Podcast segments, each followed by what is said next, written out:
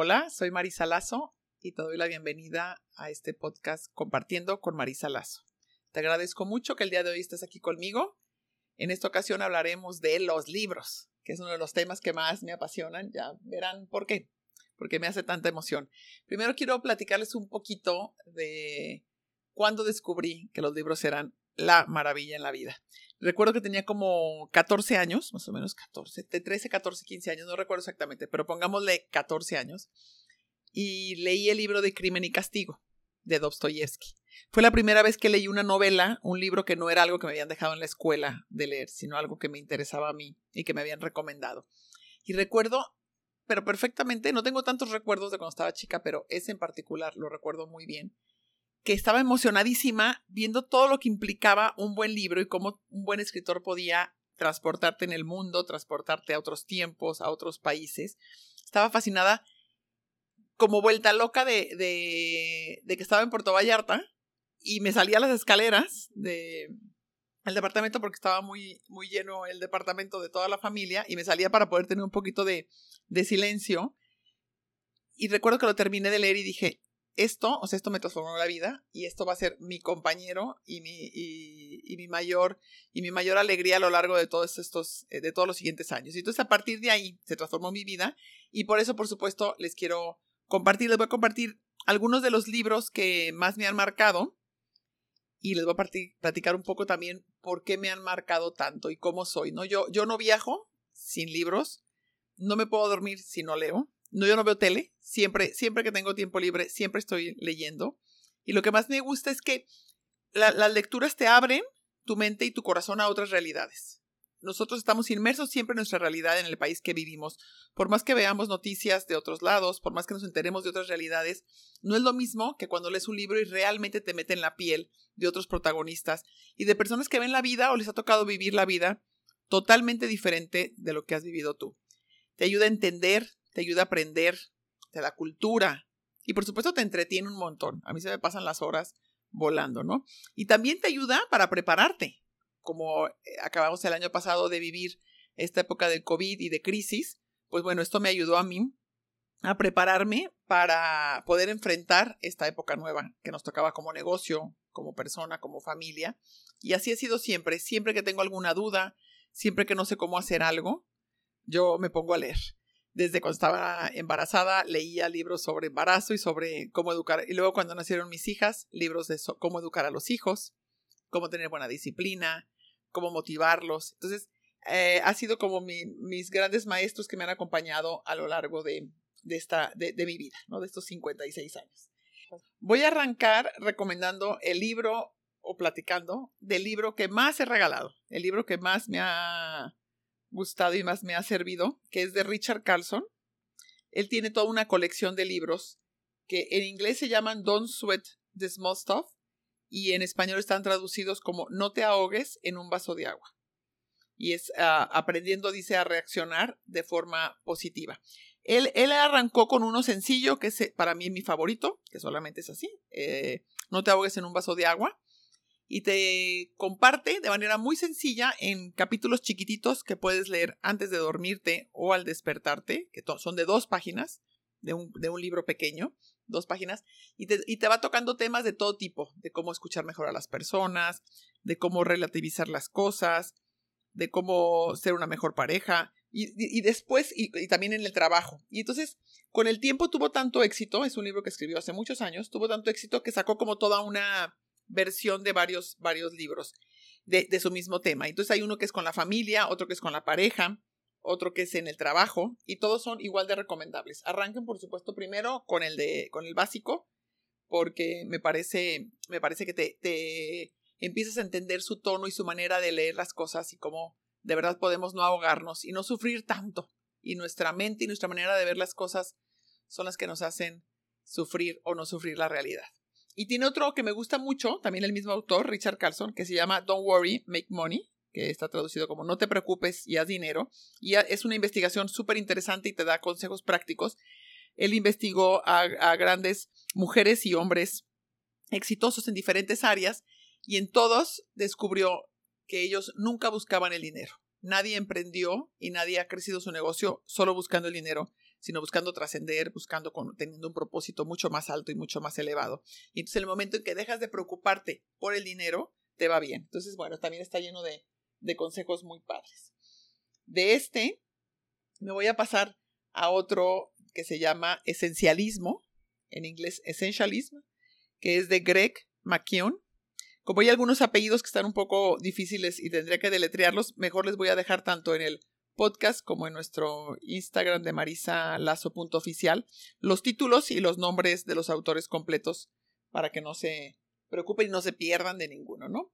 Y entonces, bueno, e, esta, su teoría principal de esencialismo es que tenemos todos nosotros una cantidad de energía, así como de horas durante el día, y tenemos que, que podemos invertir. Y nosotros escogemos a qué se lo dedicamos. Y él dice que debemos de sernos más esencialistas, que esto quiere decir que solamente elijamos una cosa en la que queremos trascender o una cosa en la que queremos dedicarnos.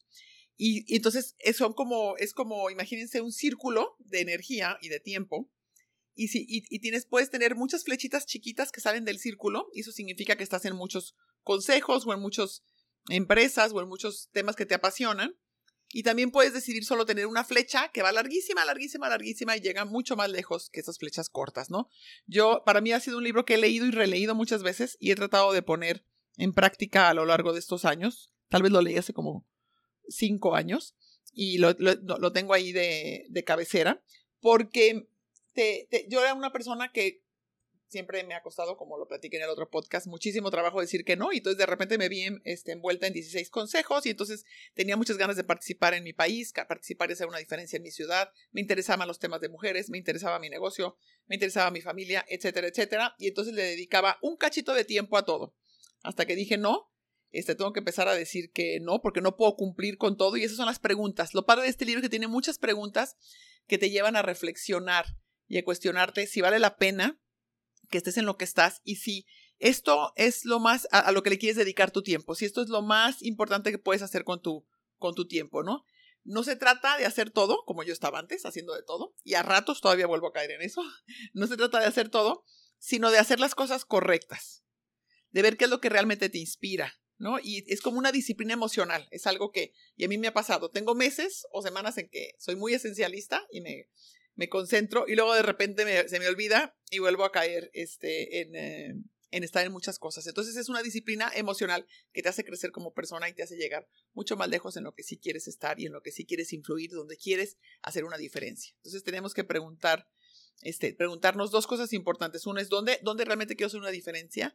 Y la segunda cosa importante es que debemos dejar de celebrar el estar ocupados hoy en día se ha convertido nuestro mundo y nuestra cultura aplaude a todos aquellos que estamos ocupadísimos y pareciera como si fuera lo mejor en el mundo, el estar ocupado y el estar haciendo un montón de cosas. Y no es así. Es mucho más importante estar tranquilos y mucho más importante pasarla, pasarla bien y no todo el tiempo y, ser felices que, que estar ocupados. Entonces, bueno, es un libro que recomiendo ampliamente. Después me voy a pasar a otro de uno de mis autores favoritos, que se llama Malcolm Gadwell. Seguramente han escuchado, él tiene muchos libros, se los recomiendo todos, todos son buenos. Él es una persona tan brillante para escribir y para investigar. No hay nada que te diga que no tenga un eh, respaldo científico, que eso lo hace maravilloso. Y, lo padre es que tiene todo tipo de temas. Entonces aprendes de diferentes, de diferentes áreas cultura y, temas de mucho interés. Este que les voy a recomendar el día, el día de hoy se llama Outliers, que en español está traducido fueras, fueras de serie, los fueras de serie. Y este, por supuesto, también un, uh, un bestseller.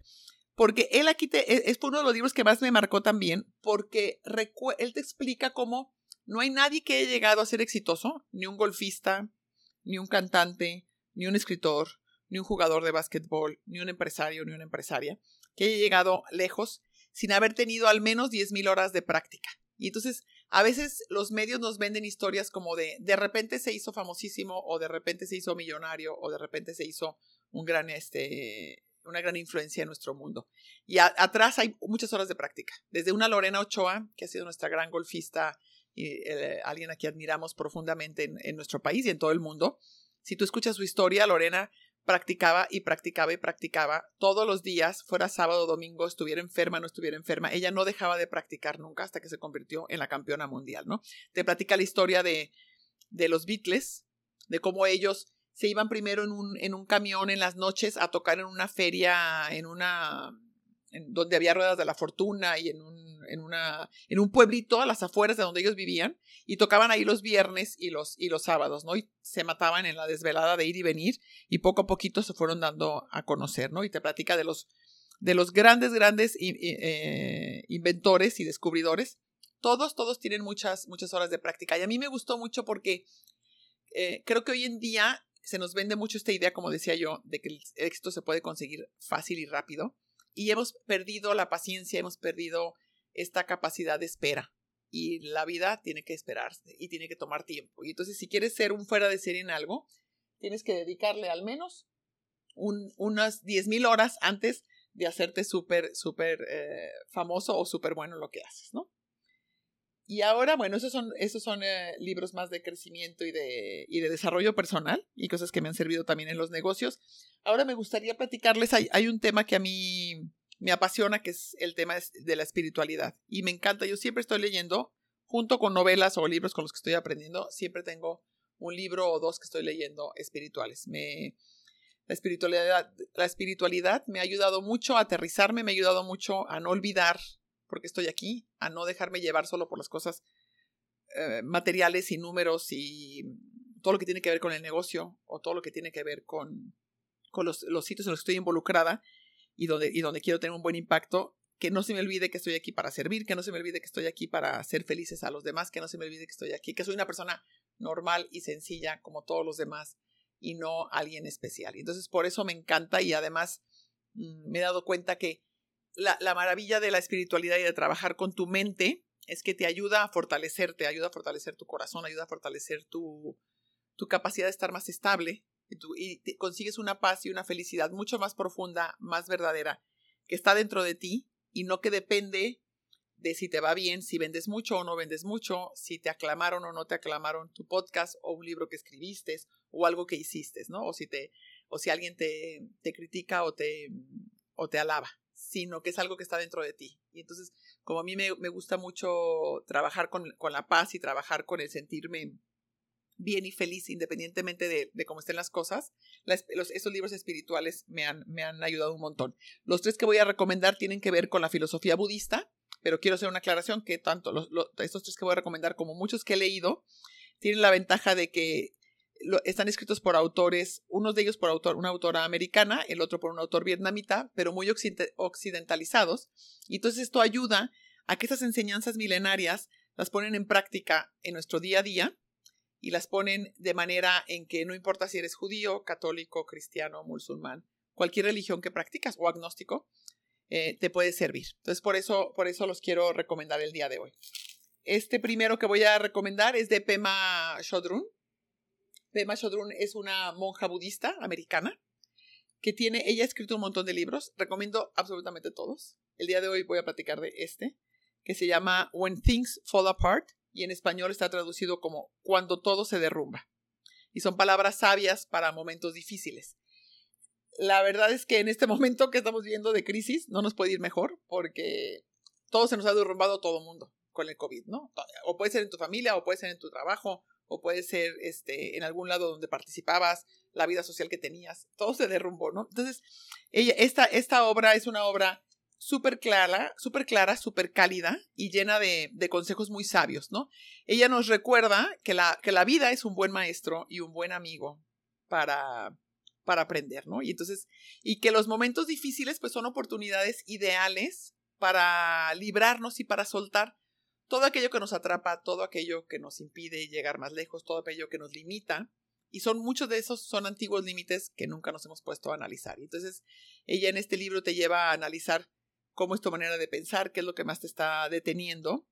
Y también lo que me encanta es que nos dice que no podemos escaparnos del dolor y el sufrimiento. Nuestras vidas, todas las vidas de todos los que estamos aquí en este planeta Tierra, están llenas de dolor y sufrimiento, de momentos alegres y de momentos difíciles. Y solamente enfrentándolos y no escapándolos es como podemos aprender, podemos crecer, podemos liberarnos de las cosas que ya no nos sirven y podemos convertirnos en una mejor persona y alguien más preparado para la siguiente crisis, porque nos dicen que va a haber más pandemias, así que seguramente esta será tristemente la primera de muchas otras, pues que en las siguientes nos o cualquier otra crisis que siempre llegan, nos agarren mejor, mejor preparados.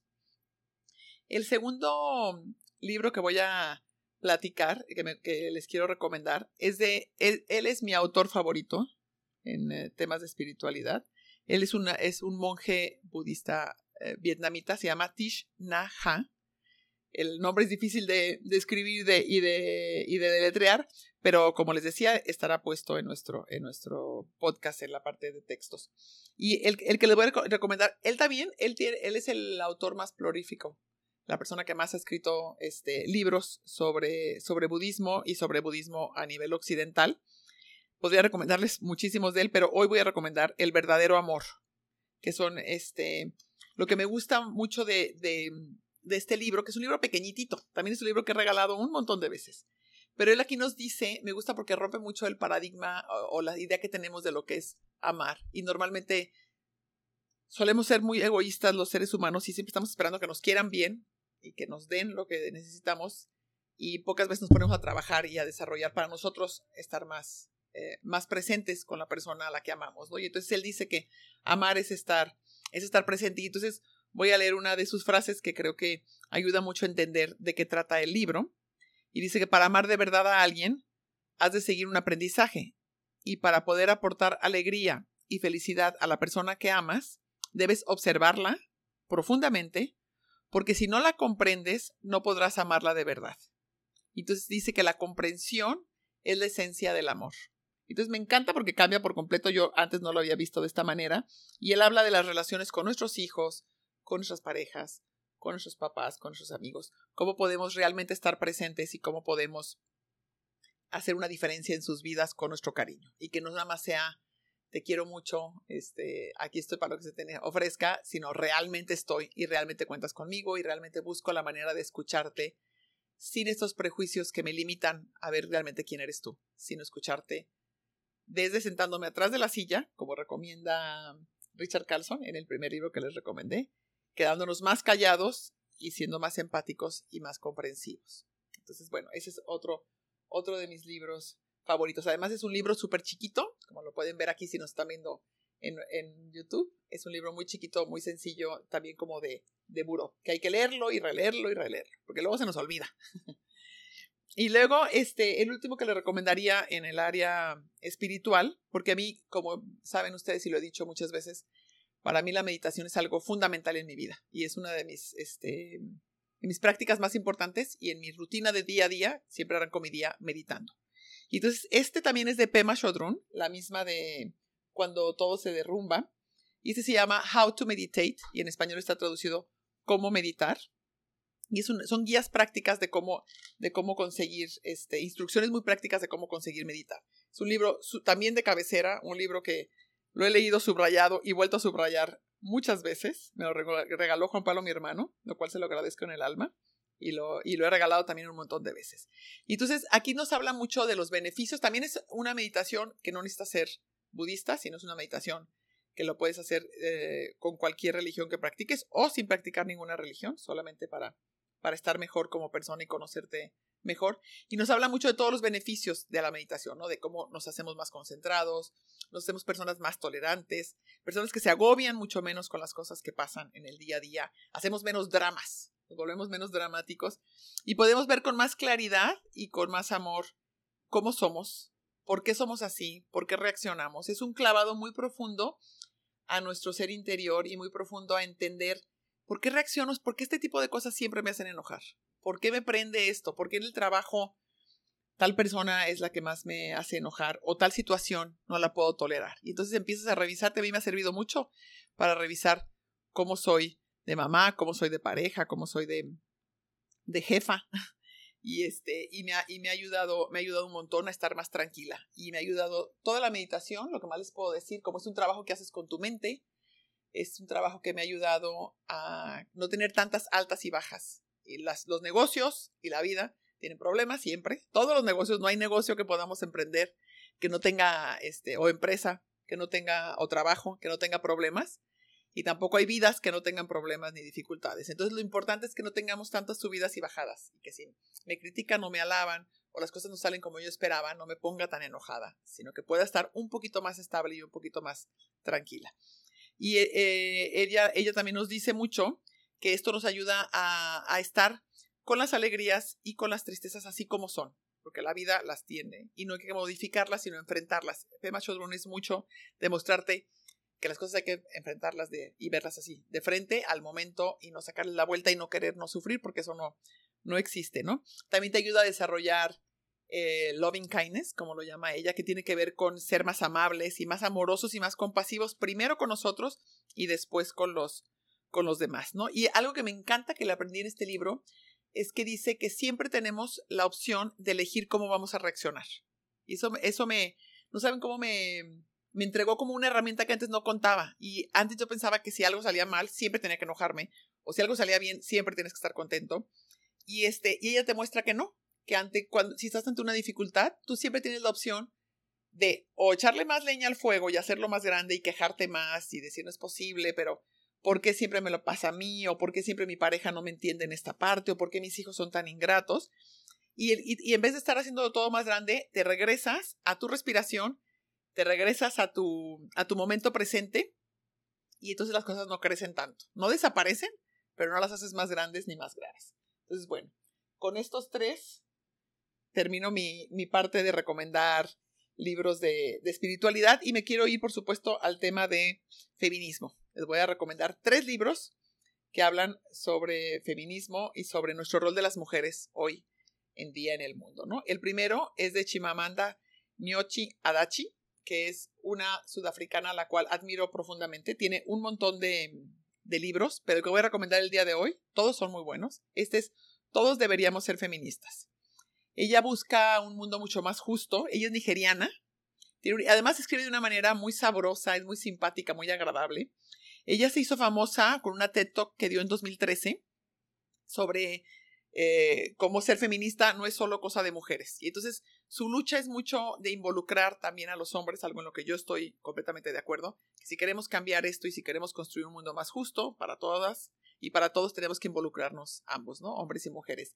Ella es muy clara, muy directa, te maneja mucho humor y hoy en día se ha convertido en una voz este, más que emblemática del actual panorama este, literario africano. Entonces eso lo hace también un deleite leerla y también te ayuda a entender y te, lleva a viajar a su, a su país y entender esa realidad.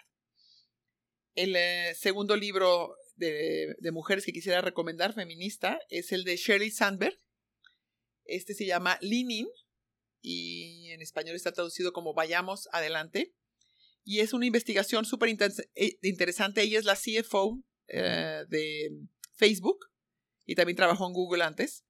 Tiene otro libro muy bueno que también se lo recomiendo que se llama Opción B, Option B, habla cuando, de, cuando las cosas, de cuando e, ella, su marido muere de un infarto muy joven y entonces cómo puede siempre tener una opción B en la vida para, para salir adelante y para seguir sonriendo. Pero voy a regresar a este de Lenin, a de Vayamos Adelante, y en él ella muestra muy interesante y de una manera también con muchas historias y son esos tipos de libros que te los echas muy rápido porque todo lo que te está platicando y todas sus ideas que argumenta, todas están este, platicadas y, expuestas con una historia, con un cuento, con algo que le pasó a ello, con, con ella, algo que le pasó a alguna amiga, a su prima, a su mamá. Y entonces eso ayuda a que no se te olviden sus enseñanzas.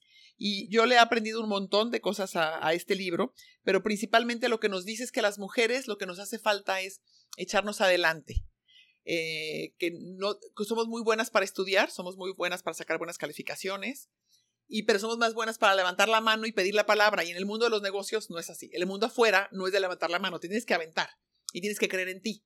Y entonces habla mucho de, de cómo nos ven culturalmente y cómo se diferencia la vivencia del éxito en las mujeres y en los hombres, cómo somos juzgadas con la misma tipo de liderazgo, una mujer así como, oye, no es una perra, este, mi líder, y si es hombre, no lo ven como un perro, lo ven como normal, ¿no? Es súper buen líder, con las mismas palabras, la misma personalidad, ¿no? Y entonces, eh, me gusta mucho porque te lleva a reflexionar cómo nosotras las mujeres, desde antes de, de arrancar nuestra vida laboral o desde antes de crecer, ya estamos midiéndonos y frenándonos porque vamos a ser mamás, o porque nos vamos a casar, o porque no no sabemos si vamos a poder compaginar ambas partes. Entonces te lleva a analizar y a preguntarte mucho quién te está frenando, los de afuera o tú mismo. Entonces, bueno, es un libro también recomendable.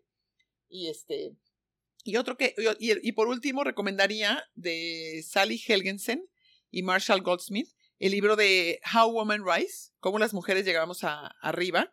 Y es un libro que habla sobre 12 hábitos que tenemos las mujeres que nos frenan para llegar arriba. Este libro me gusta mucho porque este libro nos regresa el poder a nosotros, las mujeres, de hacer un cambio y no depender de si me van a incluir o no en el consejo o si tengo mucho nervio de participar en algo.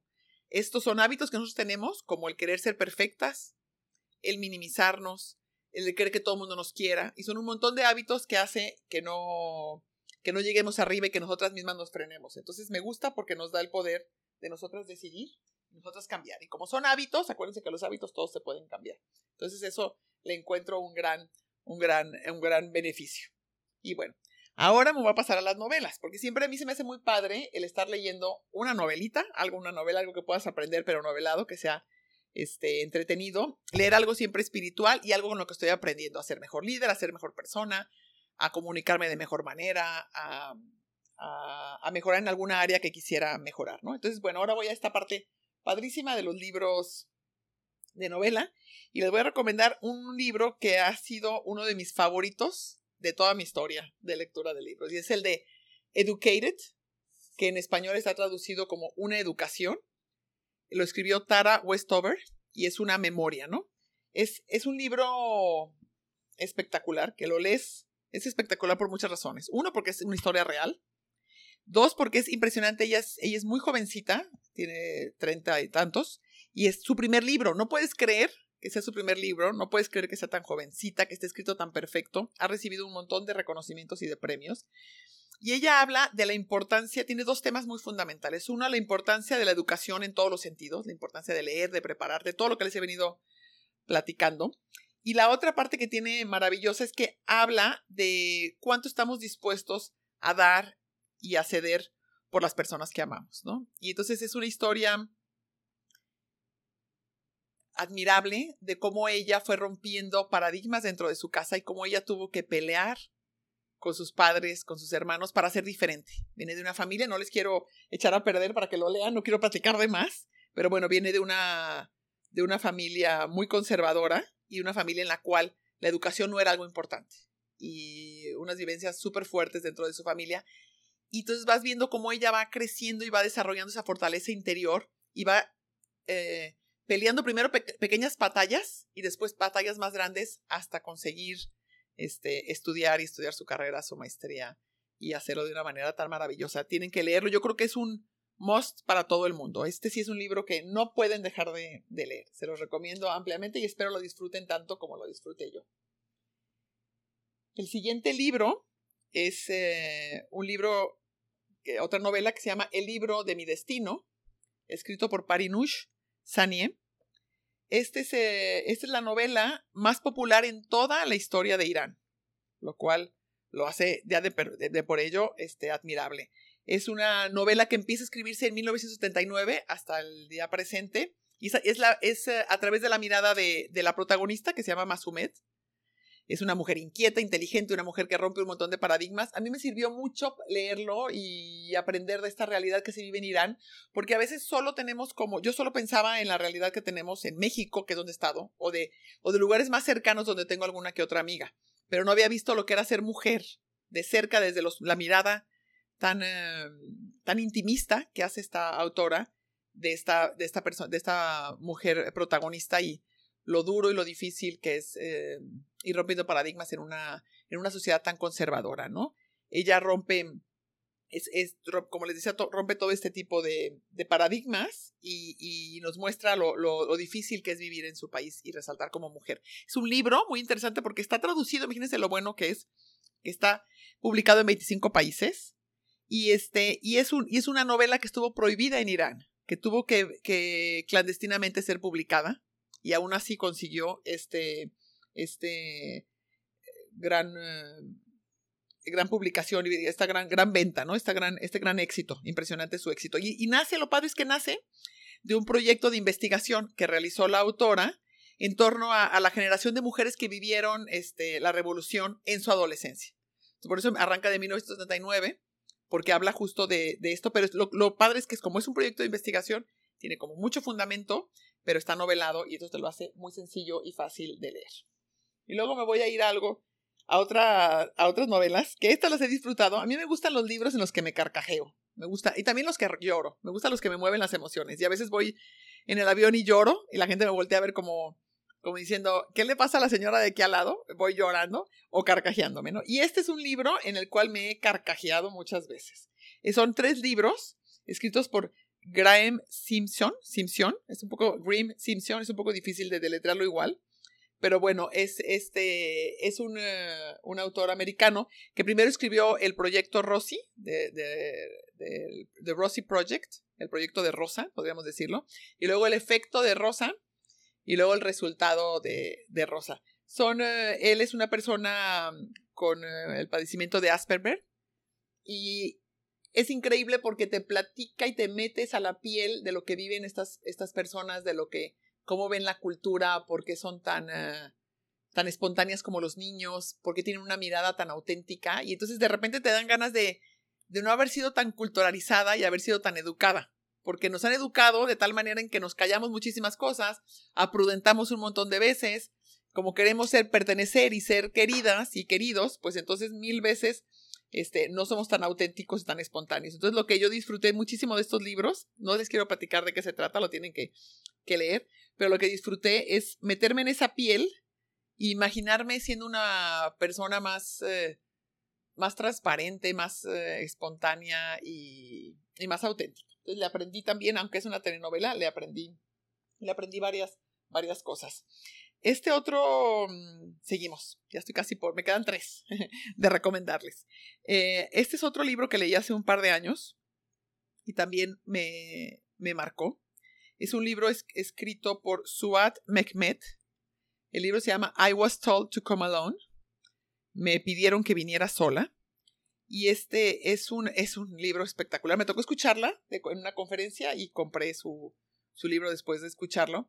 Ella es una Mehmet es, occidental y musulmana, ¿no? Nace en, eh, en, Turquía, pero de padres musulmanes y es educada musulmán. Y entonces esto le da y se convierte en una reportera. Y entonces el hablar estos idiomas y el tener esta cultura y este, este bagaje y este físico le da acceso a donde ninguna otra reportera había podido llegar.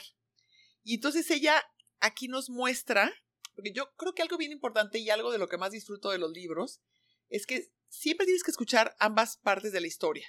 Si solamente escuchamos la historia de nuestro lado, del lado occidental, por ejemplo, y en contra del terrorismo, este es un, es un, em, es un libro que, que nos habla sobre el terrorismo islámico radical. Y ella, ella entrevista, ella pudo entrar al corazón del mundo musulmán, musulmán, ¿no? Ella es una periodista impresionantemente valiente, impresionantemente talentosa. Y entonces ella nos puede dar esta mirada del islamismo radical porque pudo entrevistar y consiguió entrevistar a los líderes eh, yadistas y a los líderes eh, terroristas más agresivos y más buscados por el mundo. Por eso dice que su título es eh, Me pidieron que viniera sola porque ella tenía que dejar, no podía traer más que una libreta y un lápiz, dejar obviamente su celular, su bolsa, le tapaban la cara, se la llevaban por varias horas, le cambiaban de coche para que no pudiera este, seguir ninguna pista y de repente aparecía con, con estos líderes, ¿no? Es impresionante porque siempre hemos escuchado nuestra versión occidental del terrorismo y siempre hemos leído solamente esta parte de la historia. Y aquí ella te muestra cómo, cómo nos ven los terroristas y por qué son así.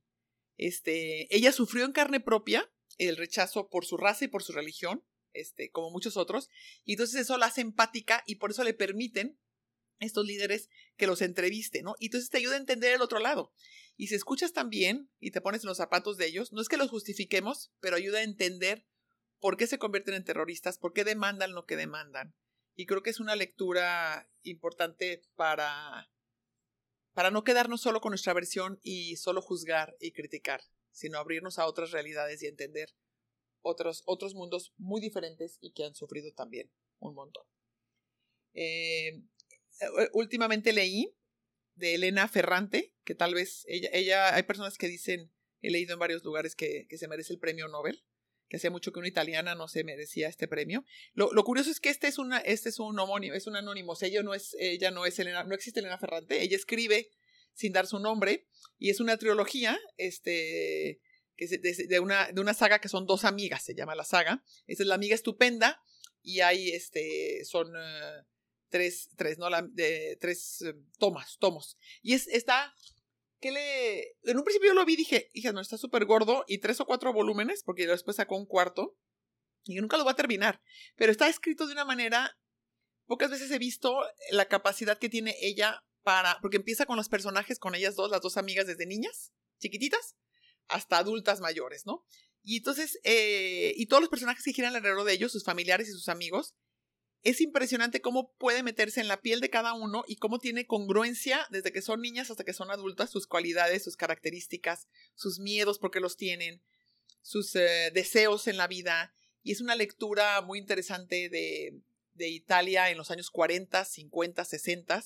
Puedes ver todos los eh, levantamientos que tuvieron y por qué, qué buscaban los jóvenes en ese entonces, toda la parte socialista y comunista y por qué se daba. Y entonces aprendes un montón de historia pero a la vez te metes, eh, son esos libros que llegas a tu, que ya te urge llegar a la casa para seguir leyendo, ¿no? O te urge tener tiempo libre para seguir enterándote de qué le está pasando. Entonces cuando terminé el primer volumen dije, ay, qué bueno que hay más, porque quiero seguir sabiendo de ellas dos, ¿no? Entonces es, es una lectura, escribe estupendamente bien y es una lectura muy, muy agradable. Y terminaré platicando de un último, de una última novela de Simone Winchester, que es The Professor and the Madman en español se tradujo Entre la razón y la cordura, la cordura, entre la razón y la cordura.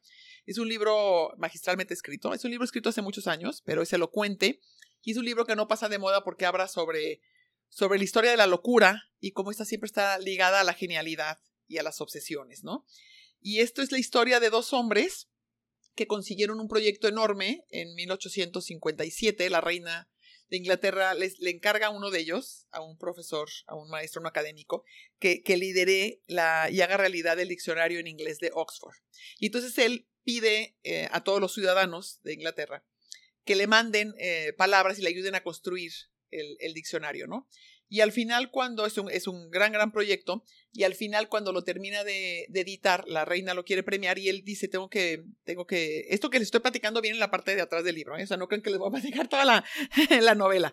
Este, pero lo, lo, importante es que él, al el momento que lo quieren premiar, dice, hay una persona, un doctor WC Minor, que fue la persona que me mandó más de 10.000 palabras para mi diccionario. Entonces creo que el premio y el reconocimiento de la reina lo tenemos que tener juntos. Y cuando lo busca, para su sorpresa, descubre que está internado en un asilo para criminales con enfermedades mentales.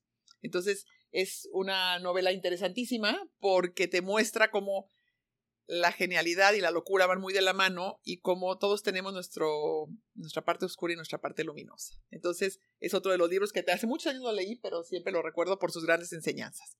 Entonces, bueno, con esto terminaré de, de platicarles de, de estos libros que me, que me han marcado. Obviamente tengo muchos más que pudiera compartir, este, pero ya por cuestiones de tiempo escogí estos 15. Cada etapa de mi vida he usado diferentes y, y me he apoyado en diferentes libros y he disfrutado diferentes libros.